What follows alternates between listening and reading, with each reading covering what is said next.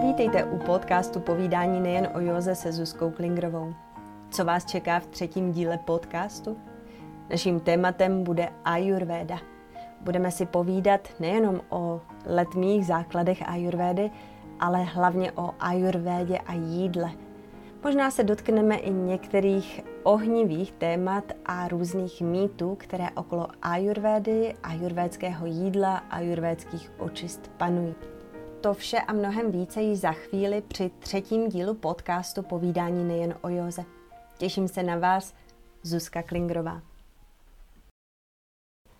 Vítám vás u třetího dílu podcastu Povídání nejen o józe se Zuzkou Klingrovou a jak už v intru bylo řečeno, čeká nás povídání o ajurvédě. A vždycky, když se řekne rychle a ve zkratce říct, co vlastně je ajurvéda, tak eh, s tím úplně nesouzím, protože to není úplně jednoduché, ale pokusím se o to. Zkusím popsat, eh, co vlastně Ayurveda je, ale pokud vás to bude samozřejmě zajímat, daleko více toho najdete v mé knize Yoga po celý rok. Tak tedy přejdeme ke krátkému, rychlému a stručnému, pokud možno, povídání o tom, co je Ayurveda. Svět, vesmír, příroda okolo nás, naše tělo, mysl, vše je tvořeno pěti elementy. Element země, vody, ohně, vzduchu a éteru. A právě to, v jakém vztahu jsme s, okolím, s okolním světem, sami se sebou, s naším vědomím, souvisí s naším prakrity. Prakrity je naše podstata, naše konstituce, můžeme to takto, můžeme to takto nazvat. Je právě tvořeno kombinací těchto elementů a vztahu mezi nimi. Ty právě tvoří ony velmi, velmi často zmiňované a dobře známé doši, kafa, pita a váta. Pokud my je máme, pak je definitivně má i váš pes, vaše kočka, ale má je třeba i jablko, které jíte, anebo banán. Své vlastní prakrity je jedinečnou kombinací elementů a právě ten banán, který sníte, má své vlastní prakrity, svoji kombinaci elementů, svoje vlastnosti. Zde je důležité zmínit právě vlastnosti, které známe z jogy a mm, které ovlivňují naše emoce. Eh, možná jste se sezna, eh, už setkali s názvem eh, tři guny. Satva, Tama a Raja. Satva je balans, rovnováha, harmonie, čistota, klid, ale také vděčnost. Raja je pohyb, aktivita, transformace. A tama jsou eh, hluboko uložené vzorce našeho chování, neboli samskáry, ale také netečnost a temnota. Podle této ideologie má naše mysl své prakrity ajurvédské medicíně používáme právě pět elementů k pochopení, určení toho, co přichází do našeho těla skrze naše smysly, skrze to, co jíme, a protože vše, co jíme, ale i to, co prožíváme, musíme strávit. Tedy nejenom naše jídlo, ale i naše pocity, myšlenky, prožitky. Pokud trávení funguje správně, pak vytváří stabilitu a přináší nám vitalitu. Pokud nefunguje správně, pak máme problémy. Náš život se začíná stávat velmi, velmi nestravitelný. Toto je velmi rychlé shrnutí toho, co je základním principem ayurvedy a určitě se k základům ayurvedy ještě v podcastech eh, několikrát vrátíme. A Třeba hned se ještě zastavím u toho, co hodně čtu ve vašich dotazech a co slýchávám. Udělala jsem si ajurvédský test, byla jsem u ajurvédského lékaře a nejsem si pořád jistá tím, co jsem, co mám jíst, co vše smím a nesmím. A Ayurveda, stejně jako yoga, velmi často používá frázi, nebo možná chcete-li mantru, záleží na záleží na tom, co je právě například za roční období. Záleží také na tom, co prožíváte. Záleží na spoustu okolnostech a já bych nerada vyvolávala v lidech pocit, že Ayurveda je jakýsi box, do kterého jste zavření, že se dostanete do jakési škatulky, že jste váta, pita, kafa a že smíte jenom toto a toto nikdy nesmíte. To samozřejmě může činit život velmi nepříjemný. Protože pokud vám něco zakážu, věřte tomu, že za tři dny na to začnete mít chuť a začnete mít pocit, že mě nenávidíte. V ajurvédě je jednoduchost a logika. Za vším je třeba pochopit systém, který zatím stojí. Dám vám příklad. Já jsem pita, oheň a neměla bych jíst kyselé, což jsou například rajčata a, a měla, ale já mám rajčata moc ráda. A pokud můj trávicí oheň funguje dobře a jsem je schopná strávit, pak si je můžu dát. Nikde není napsáno, že je to pro mě zakázané. Záleží na tom, pokud praktikuju, pokud dostatečně spím, pokud eh, se nacházím ve fázi života, kdy jsem velmi stabilní, pak samozřejmě, a je vhodné roční období, například léto, tak proč bych si nedala rajčata, které mám ráda. Tady se na chvilku zastavím a povím vám více o fázích života, o ročních obdobích jsem napsala celou knihu, takže pokud budete mít chuť si přečíst specifika jednotlivých ročních období, nebudu se u nich tady nyní zastavovat, ale zastavím se u, tom, u toho, jak vlastně prochází doši jednotlivými fázemi našeho života. Doši jsou tvořeny kombinací elementů, například kafa je tvořena elementem země a vody. Zkuste se zamyslet nad tím, co se stane, pokud smícháte zem a vodu. Mhm, vznikne bahno. Zkuste se zamyslet nad tím, jaké je. Těžké, lepivé, hutné, jemné. Kafa je to, co máme hodně v dětství. To, co pomáhá růstu kostí, Víte, že děti mají hodně hlenu. Kdo z vás má teď maličké dítě, tak máte pocit, že mu pořád musíte utírat nos a odsávat uh, nudle. Pardon za to, ale je to skutečně tak. Zejména malinká miminka, u nich to můžete pozorovat velmi, velmi jasně. Vzpomínáte si, když vy sami jste byli malí a třeba jste spadli a jak strašně rychle se zahojilo odřené koleno a dneska možná je vám o 40 let víc a máte pocit, že to koleno se ne a ne zahojit, za to právě může kafa. Jak stárneme, pomalu se překlápíme do pity, tedy můžete pozorovat uh, například teenagerovský věk, co je typické pro teenagery, neschopnost brzo vstát. Nechtějte to po vašich teenagerech, protože ráno je období kafy a pro ně skutečně je velmi, velmi obtížné brzo ráno vstávat a smířte se prostě s tím, že budete tahat každý den z postele s velkými obtížemi. Tím, jak stárneme, procházíme vlastně tím obdobím, kdy ještě zůstává ta těžkost té kafy, začíná velmi stoupat naše pita. Proto možná váš teenager, který už se překlopil z kritického období a je mu 20, 21, vás překvapí, že začíná být velmi aktivní a začíná u něj převažovat pita. Pita eh, je, nám pomáhá být takzvaném produktivním věku, kdy skutečně více lpíme na detailech, podáváme daleko nejlepší výkon.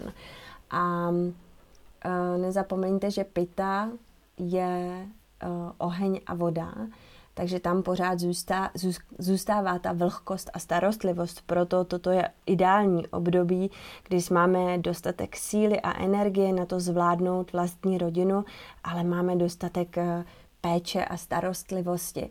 Uh, ambice pity nám pomáhají dosáhnout úspěchů v tom, co děláme ale eh, ta kvalita té vody nám pomáhá se starat o, o své děti, o své potomky. A nebo možná i o své rodiče, kteří už to potřebují, protože v třetí fázi života ženy poznají tuto třetí fázi daleko lépe než muži, protože je spojená s menopauzou. No, zkuste se zamyslet nad tím slovem menopauza, men and pause. Uh, tam nastává fáze váty, neboli vzduch a éter. Přichází lehkost, pohyblivost, sucho, nepravidelnost, váta je vítr. Postupně se měníme v prach. Bohužel, jsme více duch než tělo. Zde vstupuje potom vaše filozofie, filozofie záměr a víra v reinkarnaci, kdy se pak znovu vracíme k fázi kafa. Tedy toto je nazýváno kruhem života. A Ayurveda je věda o životě. Samozřejmě do fází života a ročních období vstupuje naše osobní prakrity, tedy zpět k jídlu a zpět k tomu, co je podstatou našeho povídání, že každé jídlo může být různě připraveno tak, aby vyhovovalo našemu prakrity, aby vyhovovalo té fázi ročního období i fázi našeho života, v které se právě nalézáme. Vrátím se zpět k rajčatům a k tomu, co jsem říkala. A Vemte si rajče, může být samozřejmě konzumováno syrové, může být konzumováno ale vařené. Pak samozřejmě bude dobře dělat vátě, která je chladná. A stejně tak kafa, která je chladná, ho lépe stráví. Um, můžeme ho vzít ale i sušené. Sušené rajče bude dobře dělat samozřejmě kafě, protože stáhne jeho přirozenou hutnost, vlhkost a těžkost. Pokud to sušené rajče naložíme do oleje, pak samozřejmě se stane stravitelnější pro vátu. Pokud je jídlo sušené, pak eh, samozřejmě je bez tekutiny a je vátové a eh, má vlastnosti váty. Pak takové rajče bude určitě nevyhovovat také pitě, protože váta oheň rozdmíchává. Vzpomeňte si, když je někde oheň, například v Austrálii během letošní zimy, kdy vítr byl právě tou velkou komplikací, která ten oheň roznášela po celé zemi. A to samé se odehrává jednoduše i v nás. Právě proto, když, si, když mám konzultace a někdo přijde, že dostal seznam vhodného jídla, tak to může být velmi matoucí může vás to přivést do stavu, kdy začnete jíst podle seznamu a za týden se cítíte vyčerpaní a zmatení, protože najednou z vašeho jídelníčku zmizelo to, co skutečně máte rádi a začne vám to chybět a začne vaše tělo strádat a i vaše mysl začne strádat. Navíc do toho vstupují právě zmiňovaná roční období, která tento seznam toto úplně v potaz nemusí brát. A uf, Potom samozřejmě si řeknete, no tak eh, jak tedy z toho ven. Příkladem může být uh, u nás v Čechách v zimě nic neroste. Všude je sníh, země je tvrdá, ale v obchodech koupíme třeba jahody. Uh, tedy to znamená, že si nemůžu dát jahody, ale, ale když je můžu koupit a mám na ně chuť, tak se musím zamyslet nad tím, jak bych je měl sníst. Tedy v létě, kdy je teplo a je takové to třeba i vlhčí teplo, protože občas zaprší. Jahody maliny jsou přirozeně kyselé a hořké a tyto vlastnosti přináší, přináší méně tepla do našeho organismu, tedy v létě nám pomáhají snížit přílišné množství pity, která je přirozeně v letním období nahoře a přináší tím příjemné ochlazení našemu tělu ale pokud máme uprostřed léta hodně váty, protože máme třeba nějaký zdravotní problém, eh, to, že je léto, eh, nám přirozeně pořád eh, může, to, že je léto a je hodně pity, přes, když mám zdravotní problémy, skutečně může být takto hodně nahoře váta, pak bych si neměl dát ty syrové jahody nebo maliny, protože to mé vátě nemusí udělat příliš dobře, protože váta je sama o sobě chladná a ještě další chlad by vlastně mohl celý stav zhoršit. Co s tím? Co se stane, když ty jahody, které koupíte čerstvé, povaříte? Pak jsou teplé a změníte jejich vlastnosti, pak i člověk, který uprostřed léta má hodně nahoře vátu, se jahody může dát. Ne syrové, ale tedy v koláči. Proč ne? Doufám, že jsem maličko objasnila to, co jsem měla na mysli. A chtěla bych říct, že pokud je léto, jste váta, máte neskonalou chuť si dát syrovou jahodu, dejte si ji. Ale pak si ponesete následky svých činů. A možná budete mít problém s trávicím ohněm. Budete k trávicímu ohni se samozřejmě dnes budeme hodně vracet, ale budeme asi o něm povídat i v jiných dílech. A vlastně vše se v ajurvedě točí a základy ajurvédského jídla jsou právě okolo agní trávicího ohně. A to skutečně nelze popsat v jedné nebo ve dvou větách. Ten trávicí oheň souvisí také s naší schopností trávit náš život. Netýká se, i když se mu říká trávicí oheň, tak to není de stoprocentně spojeno jenom s jídlem a s potravinama. A ještě zpátky tady k tomu, pokud máte hodně nahoře vátu a dáte si nějakou potravinu, která je přirozeně chladná, pak můžete očekávat, že nastanou komplikace s eh, vaším trávicím ohněm, s vaším trávicím traktem, možná se budete cítit nafouklý, budete mít pocit uh, plynatosti a může se samozřejmě objevit problém se zácpou, anebo naopak s průjmem. To vše samozřejmě souvisí s tím papírem, který dostáváte od ajurvédského lékaře, to s tím jídlem, které vám bylo doporučeno.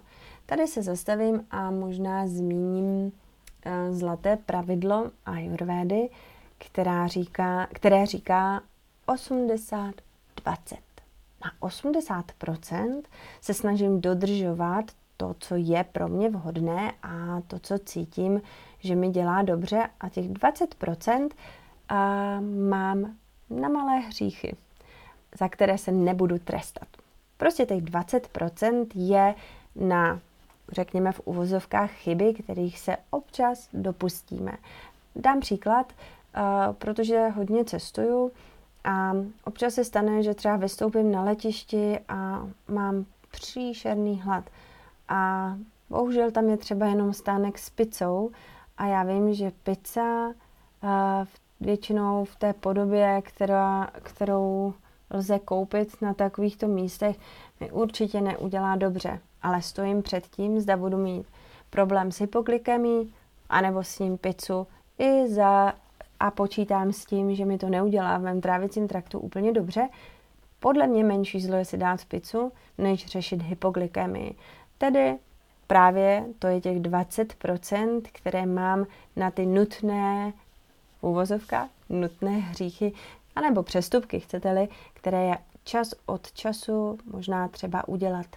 Možná přijdete někam na návštěvu a mm, připraví pohoštění, které úplně nevyhovuje vaší duše a vám je trapné říct děkuji, nebudu a nebudete tam sedět jenom o skleničce vody, pak eh, možná právě těch 20% využijete k tomuto. Nechám na vás. Vrátím se ještě k tomu, co jsem řekla před chvílí, a to je, že trávicí oheň souvisí také s naší schopností strávit náš vlastní život. A někdy to bývá opravdu oříšek a samozřejmě potravinové intolerance mohou naznačovat něco. A ty však také mohou naznačovat další věci, nejenom to, že určitou fázi života nejsme schopni úplně trávit to, co prožíváme, ale mm, vypovídají i o kvalitě potravin, které nakupujeme. A u toho se trošičku zastavím, protože samozřejmě ta obilovina například pšenice, která lepek mm, velmi častá intolerance obsahuje, tak její kvalita dnes a například před 80 lety je úplně jiná. Protože samozřejmě ten proces pěstování té plodiny byl úplně jiný. Proto třeba mm, víte, že když koupíte rajče od farmáře, má velmi často úplně jinou chuť, nebo okurka úplně jinou chuť než to, co koupíte eh, v běžné obchodní síti. Protože samozřejmě Ayurveda říká, že ta energie, kterou do toho přinášíme, je úplně jiná. A s tím velmi často nemůžeme vůbec nic dělat. Asi těžko si všechno budete pěstovat vy sami s láskou a energií a péčí, aby ta potravina skutečně měla ty hodnoty, která je třeba proto, aby jsme tu potravinu mohli lépe strávit. Samozřejmě můžete přemýšlet o tom, že půjdete raději nakoupit na farmářský trh než do obchodní sítě velkého řetězce. Záleží na vás. Samozřejmě to záleží také i na možnostech. Víte, že ne všude v naší republice jsou možnosti zajít na farmářský trh, ale možná zase bydlíte v místě, kde můžete mít svoji zahradu a můžete si sami vypěstovat změná rajčata nebo okurky. A já se tady zastavím u a dám názorný příklad toho, jak vlastně souvisí, jak můžeme ovlivnit tu kvalitu těch surovin, kterou koupíme, a jak ji můžeme posunout, aby vlastně byla pro nás stravitelnější. Jak už jsem řekla, mm, často mm, třeba v zimě, kdy farmáři nemají tolik Mm, širokou nabídku, musíte zajít do Teska nebo já nevím, do Globusu, Penny Marketu, Kauflandu a koupit to, co zrovna je, protože třeba chcete um, udělat, já nevím, rajčatovou omáčku a tady právě do toho vstupuje ten proces přemýšlení o tom, co do svého těla dávám, než abych koupila konzervu, v které bude omáčka, tak si tu omáčku prostě vyrobím sám. A třeba já si vzpomínám na dětství, kdy um, moje mamka vařila a my jsme s taťkou seděli u stolu a mamka nám předložila dost podivnou bramboračku, v které zároveň byla čočka a já vím, že se tím snažila ušetřit, protože peněz samozřejmě moc nebylo a zbyla troška trošku čočkové polívky a ona udělala bramboračku a prostě to do toho nalila. A můj táta jenom pokrčil rameny a říkal, um, fantazie tvé maminky je nekonečná, ale věř tomu, že to určitě bude dobrý. Bylo. I když to byla dost bizarní kombinace, tak samozřejmě mamka to připravila s láskou. A já jsem se sama ve svém životě přesvědčila, jak toto může být zásadní to, že si připravujete jídlo s láskou. Já mám 11-letého labradora a, a věřte tomu, že labrador sežere úplně všechno, co mu dáte. A samozřejmě mám hodně práce, takže velkou část jeho života jsem ho krmila napřed granulema, když se ukázalo, že granule pro něj nejsou vhodná strava, protože měl hrozné problémy s kůží, tak eh, na základě konzultace s veterinářem jsem přistoupila ke kombinaci granule a konzervy a byl zde pořád nekončící problém s jeho trávicím traktem, kdy nekonečné průjmy a já jsem samozřejmě všem okolo mě zakázala mu cokoliv dávat a protože jsem byla hodněkrát nařčená z toho, že tohle pes nejí a tady to nejí a že mu to dali a jsem si říkala, dobrý, fajn, tak já zkusím stoprocentně kontrolovat to, co ten, to zvíře dostane a bude dostávat stoprocentně jenom ty věci, které jsou pro psa určeny. A nic se nestalo. Pes Balu měl dál své zdravotní problémy s činností trávicího traktu a můj přítel, když jsme byli v Indii, tak mi říkám, no a dít tady říkají, že ta ajurvéda je prostě i pro zvířata, tak eh, to zkus otestovat na svém sobě a uvidíš, jestli se to změní. Stal se zázrak. Já jsem mu začala vařit a v prvním půlroce jsem pozorovala úplně zásadní změnu a to, že přestal mi průjmy. A po roce uh, denního vaření a kdy skutečně kombinuju v podstatě mu vařím jakési kyčary s tím, že do toho přidávám samozřejmě maso, tak eh, je to kombinace rýže a zeleniny. Dávám mu kurkumu a černý pepř s olejem, a protože mm, na to to jsem zjistila právě, na co jsou psi velmi citliví, jsou hladiny omega-3 a 6, což je úplně zásadní, což chybí ať už v konzervách nebo právě v granulích a je to pro ně úplně, úplně zásadní. To zvíře ve svých 11 letech má víc energie, než mělo ve svých 7-8 letech. Je to úplně jiný pes a já v jeho výrazu vidím, jak se mu vrací radost ze života, protože mu připravuju jeho jídlo. to jídlo má ty hodnoty i přesto, že koupím eh, brokolici v Kauflandu, mrkev v Tesku, tak eh, to, že projdou tou další úpravou a s láskou a péčí, má vliv na činnost jeho trávicího traktu. Zde trochu narážíme na téma vědomého bytí a s tím definitivně jídlo souvisí.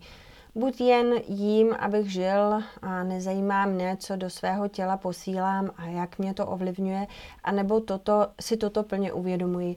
A nemluvím jenom o kvalitě a původu jídla, ale to, jak jídlo právě podáváme, jak ho připravujeme. A sem vstupuje i třeba to, jak, jaké jídlo nakupuju a jak to jídlo je uchováváno v těch obchodech. Proč například avokádo anebo banány jsou zabalené do pytlíku. Proč?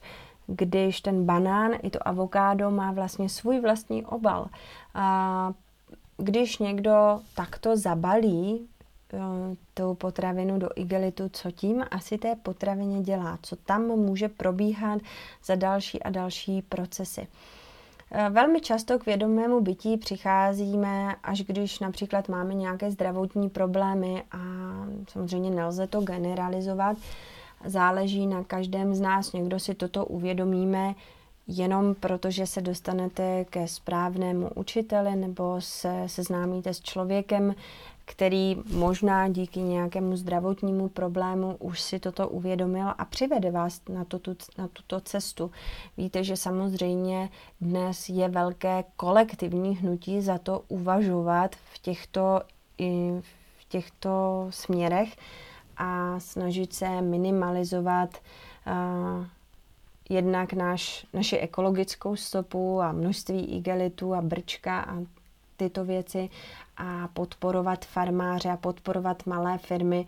A to je vlastně jakési kolektivní vědomé bytí, což uh, může, možná se vám to zdá nepodstatné, nebo si říkáte, že ten dopad stejně bude malý, ale věřte tomu, že i málo může udělat hodně.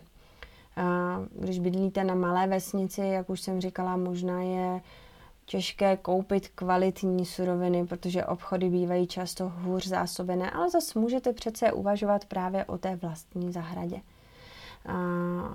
Co tím myslím, když mluvím o vědomém bytí? Nemusí to být vždy nutně na nějaké spirituální úrovni, ale mohli bychom třeba dělat rozhodnutí typu že si uvědomíte, co pro vás to jídlo dá, dělá. Že když stojíte v tom obchodě a vidíte, že banán je zabalený do igelitu, že si řeknete, OK, tento banán si prostě nekoupím, protože prostě jak to jídlo na mě potom bude působit. Raději sáhnu po banánu, který tam leží úplně volně, protože ho stejně ve finále oloupám.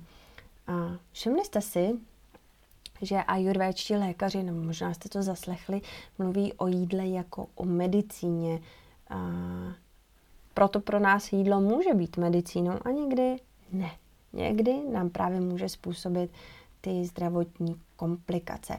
Mimochodem, možná jste si všimli, že eh, někdo říká vzít si medicínu a vzít si jídlo, než jíst medicínu a jíst jídlo. Hmm, právě to dělají právě ti ajurvéčtí lékaři. Tak jenom, když o tom, když uslyšíte uh, tuto zvláštní kombinaci, aby vás to nezarazilo, protože oni skutečně o jídle uvažují jako o medicíně. Pokud uh, samozřejmě si dáte něco, co už jsem zmínila, vám ne, podle vašeho prakrity pro vás úplně není, tak to pro vás skutečně medicínou nebude a potom když to uděláte vědomně, uvědomujete si následky svých činů, pak víte, že samozřejmě v, v dalším kroku za to plně zaplatíte. To, že překročíte tyto hranice, z vás nedělá horšího nebo lepšího člověka, ale uh, samozřejmě jenom člověka, který je si vědom svých činů. Zde možná je na čase zmínit uh, sesterskou vědu ajurvédy a to je yoga. Protože ajurvéda, stejně jako yoga, je o samostudium. Skrze obojí se učíme chápat sebe sama, co a jak na mě působí, co mi je dáno eh, vzhledem k mé dharmě, co mi je dáno v mé konstituci a co vlastně mi přinese harmonii a co nikoliv. A nemluvím právě jenom o jídle, ale i o tom, co dělám, čím se živím.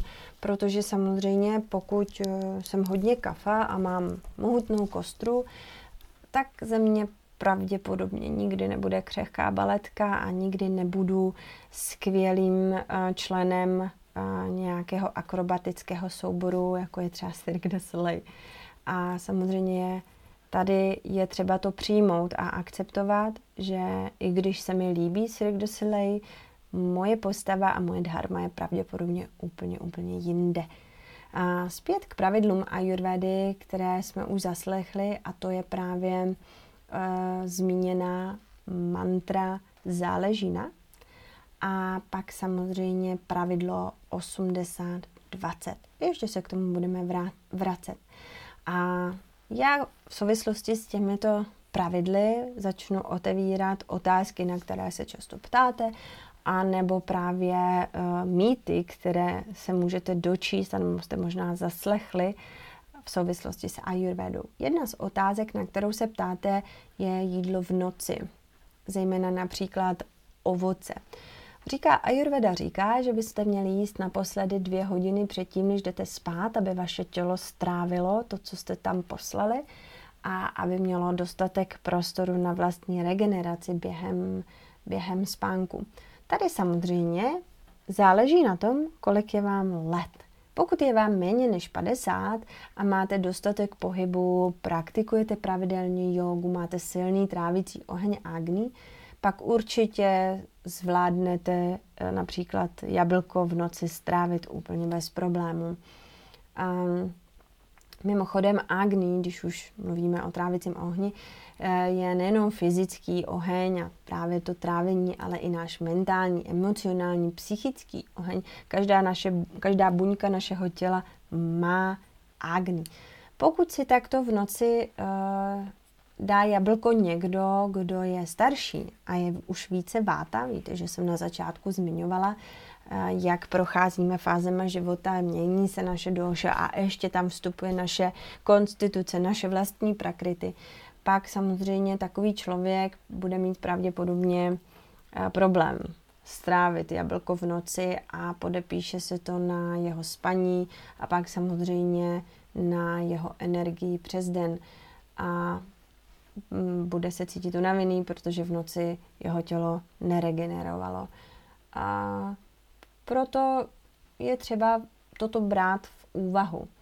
A zamyslet se nad tím, jestli skutečně mi to v tu chvíli udělá dobře, jestli ta moje nutkavá chuť na to jablko je opodstatněná a jestli si s tím moje tělo poradí. Některá nařízení v Ayurvedě vám možná můžou přijít podivná. Uh, proč si nemůžu dát to jablko, když ho mám rád, když na něj mám chuť? Uh, je to, zkuste se pozorovat a zkuste si uvědomit, co se děje ve vašem těle potom, když to sníte. Pokud se objeví zácpa, křeč, průjem, uh, tak to samozřejmě není věc, kterou vaše tělo je schopno strávit a nevysílá potom správné signály a možná je to spíše uh, zlozvyk a právě zmiňované tama uh, naučený vzorec chování. Prostě, když vám bylo 30, jste si v noci dávali jablko, dneska vám je přes, přes 50 a vaše tělo se změnilo. Už není schopné to stoprocentně strávit a má to vliv na regeneraci vašeho organismu a na váš celkový pocit. Toto samé samozřejmě můžete uh, zkusit analyzovat i se situacemi ve vašem životě, které přicházejí. Já svým klientům i sama sobě doporučuji si vést deník. Já vím, že možná vám to přijde uh, úsměvné, ale když uh, si budete psát to, co se odehrálo ve vašem životě, nebo si uděláte poznámky právě ohledně jídla, když spozorujete nějaký nepříjemný proces ve vašem trávicím traktu, tak uvidíte sami, že vám to usnadní právě tu cestu sebepoznání. A je třeba říct, že skutečně, jak už jsem naznačila na začátku, každé jídlo má v sobě elementy a jídlo by mělo být elementárně vyváženo. A víte, že chutě jsou spojeny s elementy a že ajurvédská strava vždycky dbá na to, aby byly všechny chutě vyvážené v tom jídle, které podáváte. Dám příklad, eh, třeba jablko. Eh, jablko může být zelené, pak je křupavé, kyselé a může být červené, může být sladké. Jablko svou hustotou je element země. A tím se mění samozřejmě jeho vhod, tím, jaké je, eh, jestli je kyselé, sladké, trpké a tak dále, se mění schopnost ho strávit pro každou jednotlivou došu. Tady se uh, zastavím u velmi oblíbeného dotazu a to je ovoce a jogurt. Hodně samozřejmě vidíte uh, na Instagramu a v časopisech krásné fotky a trendy uh, jídlo, jogurt a ovoce v kombinaci s různými chia semínky a tak dále a tak dále. Je, je třeba si uvědomit zase, jaká se jak jste došli, jaký máte trávicí oheň a jak vlastně vzniká například jogurt. Uh, jogurt uh, se vytváří tím, že do mlíka přidáte kultury a zahřejete ho a dojde k fermentaci. Fermentaci se vytvoří jogurt. Tedy fermentované jídlo vytváří více tepla v těle. Naproti tomu ovoce má své specifické vlastnosti pro trávení. Proto si všimněte, že jedno z pravidel ayurvédy je, aby bylo ovoce konzumováno samotné a ještě velmi často vám doporučí, abyste nemíchali různé druhy ovoce společně. Proto ovocný salát nevždy bývá úplně tou pravou ajurvédskou potravinou, kterou vám ajurvédští lékaři doporučí. A ovoce potřebuje na strávení potřebuje speciální enzymy a ty potom samozřejmě ovlivňují teplo, zvyšují teplo v našem trávicím traktu. A víte, že jsem říkala, že fermentace, fermentované potraviny také sebou nesou teplo.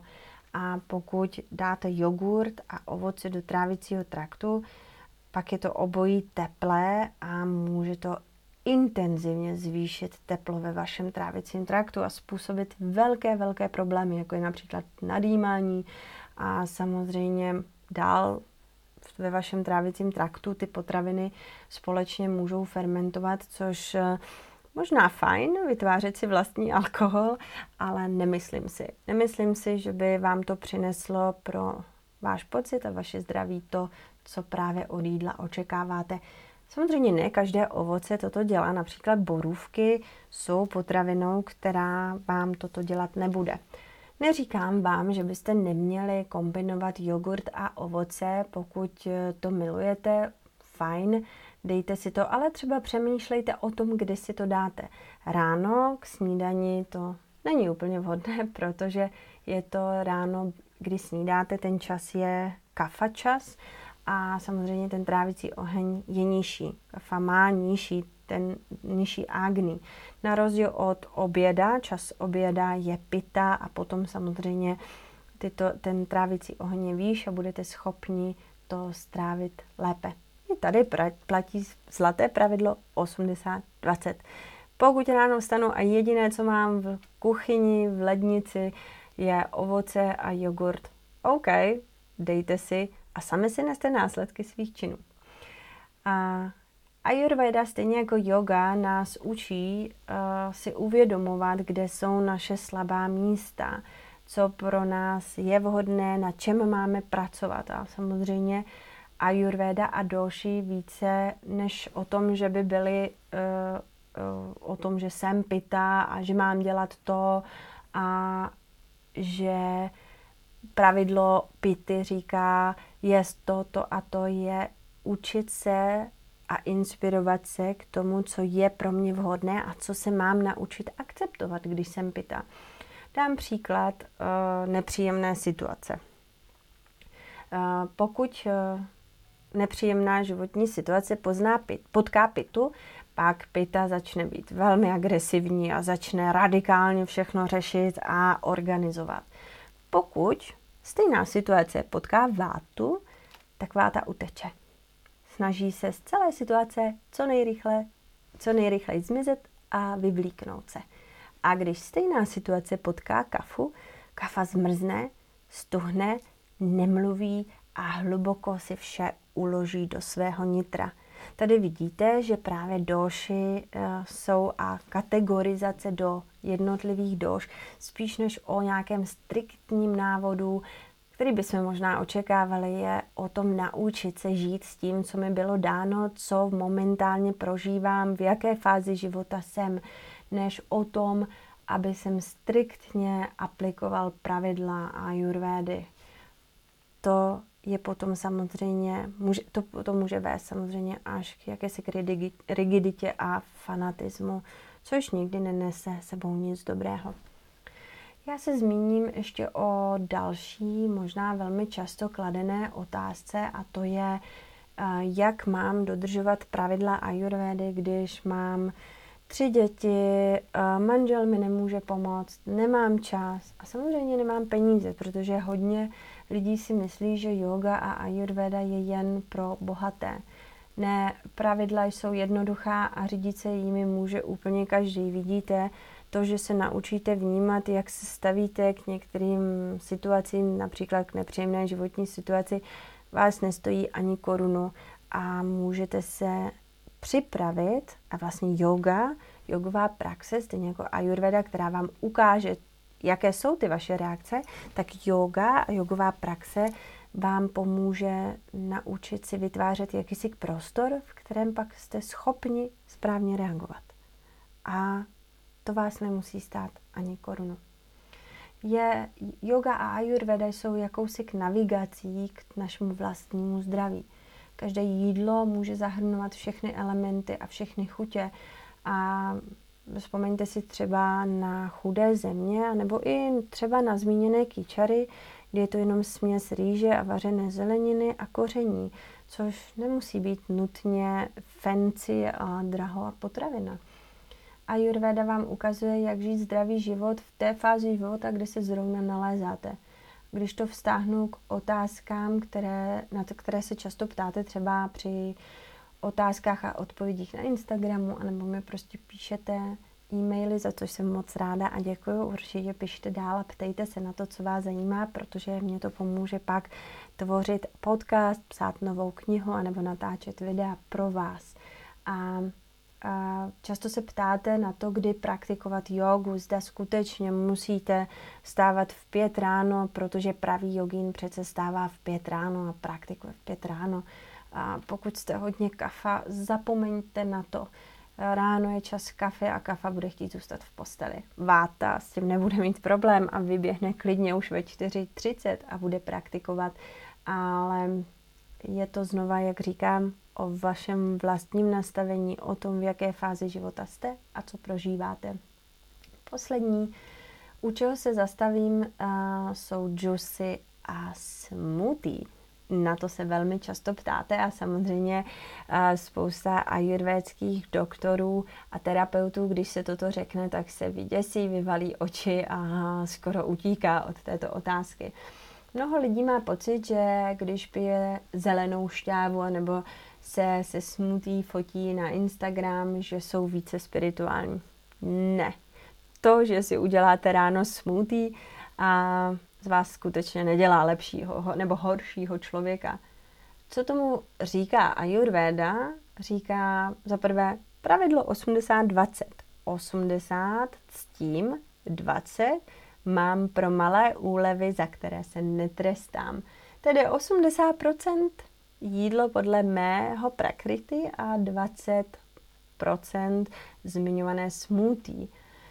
Samozřejmě, co vám Ayurveda o džusech řekne, a že jídlo, které nežvíkám, je hůře stravitelné. Pokud je tam dužina, už samozřejmě se potom, potom i náš trávicí trakt, náš trávicí systém zpracovává lépe, ale Nezapomeňte, že od, od určité fáze života máte zuby. A zuby máte z nějakého důvodu a to je ke žvíkání.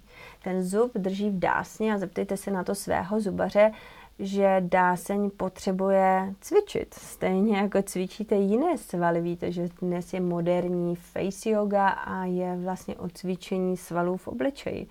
A stejně taky jako cvičíte svaly dolních končetin, potřebujete trénovat i vaše dásně, tedy je potřeba potravu drtit. A Ayurveda skutečně říká, že byste jídlo měli přežvíkat nejméně, nejméně 10krát, možná více než 15krát ideální.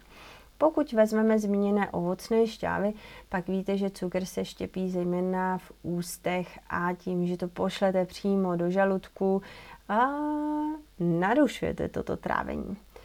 Největší samozřejmě eh, výzvou, co se týká toho jedení, je to uvědomění si toho procesu jídla. Pokud vypiju džus, pak ho vypiju velmi rychle a bez myšlenek.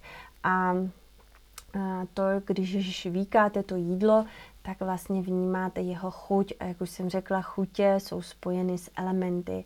A nejde jenom o chuť, ale i právě o kombinaci těch chutí, o kombinaci těch elementů. Vrátím se zpátky ke smoothie.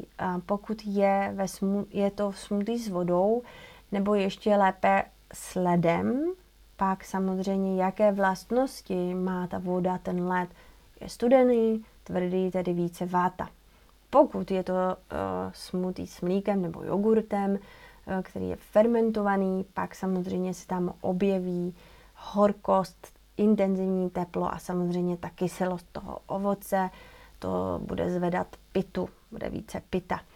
Přidáte-li například do toho smutý banán. Uuu, banán je samozřejmě kapitola sama o sobě a banán a mléčné výrobky, to není úplně to, z čeho by byli ajurvédští lékaři nadšeni, protože banán je sladký, těžký a je hodně, hodně kafa. Pak eh, tato kombinace eh, možná na první pohled působí jako dobře vyvážené více doušové jídlo, ale v, v procesu trávení je velmi, velmi, velmi problematická. Souvisí to s uvolňováním enzymu a se schopností toto strávit. OK, já vím, že mlíko a banán mm, může být velmi dobré. Nezapomeňte na pravidlo 80-20. Smoothie je samozřejmě OK kombinaci, kterou jste schopni strávit. Možná se rozhodnete uh, voda a, a pomeranč, pomerančová šťáva nebo voda a mrkvová šťáva, nechám na vás. Uh, velké množství cukru a samozřejmě vzduch a oheň, co se stane. Říkala jsem na začátku, vzpomeňte si na Austrálii a ohně v Austrálii. Pokud si toto chcete dát, tak je zase dobré přemýšlet o tom, kdy.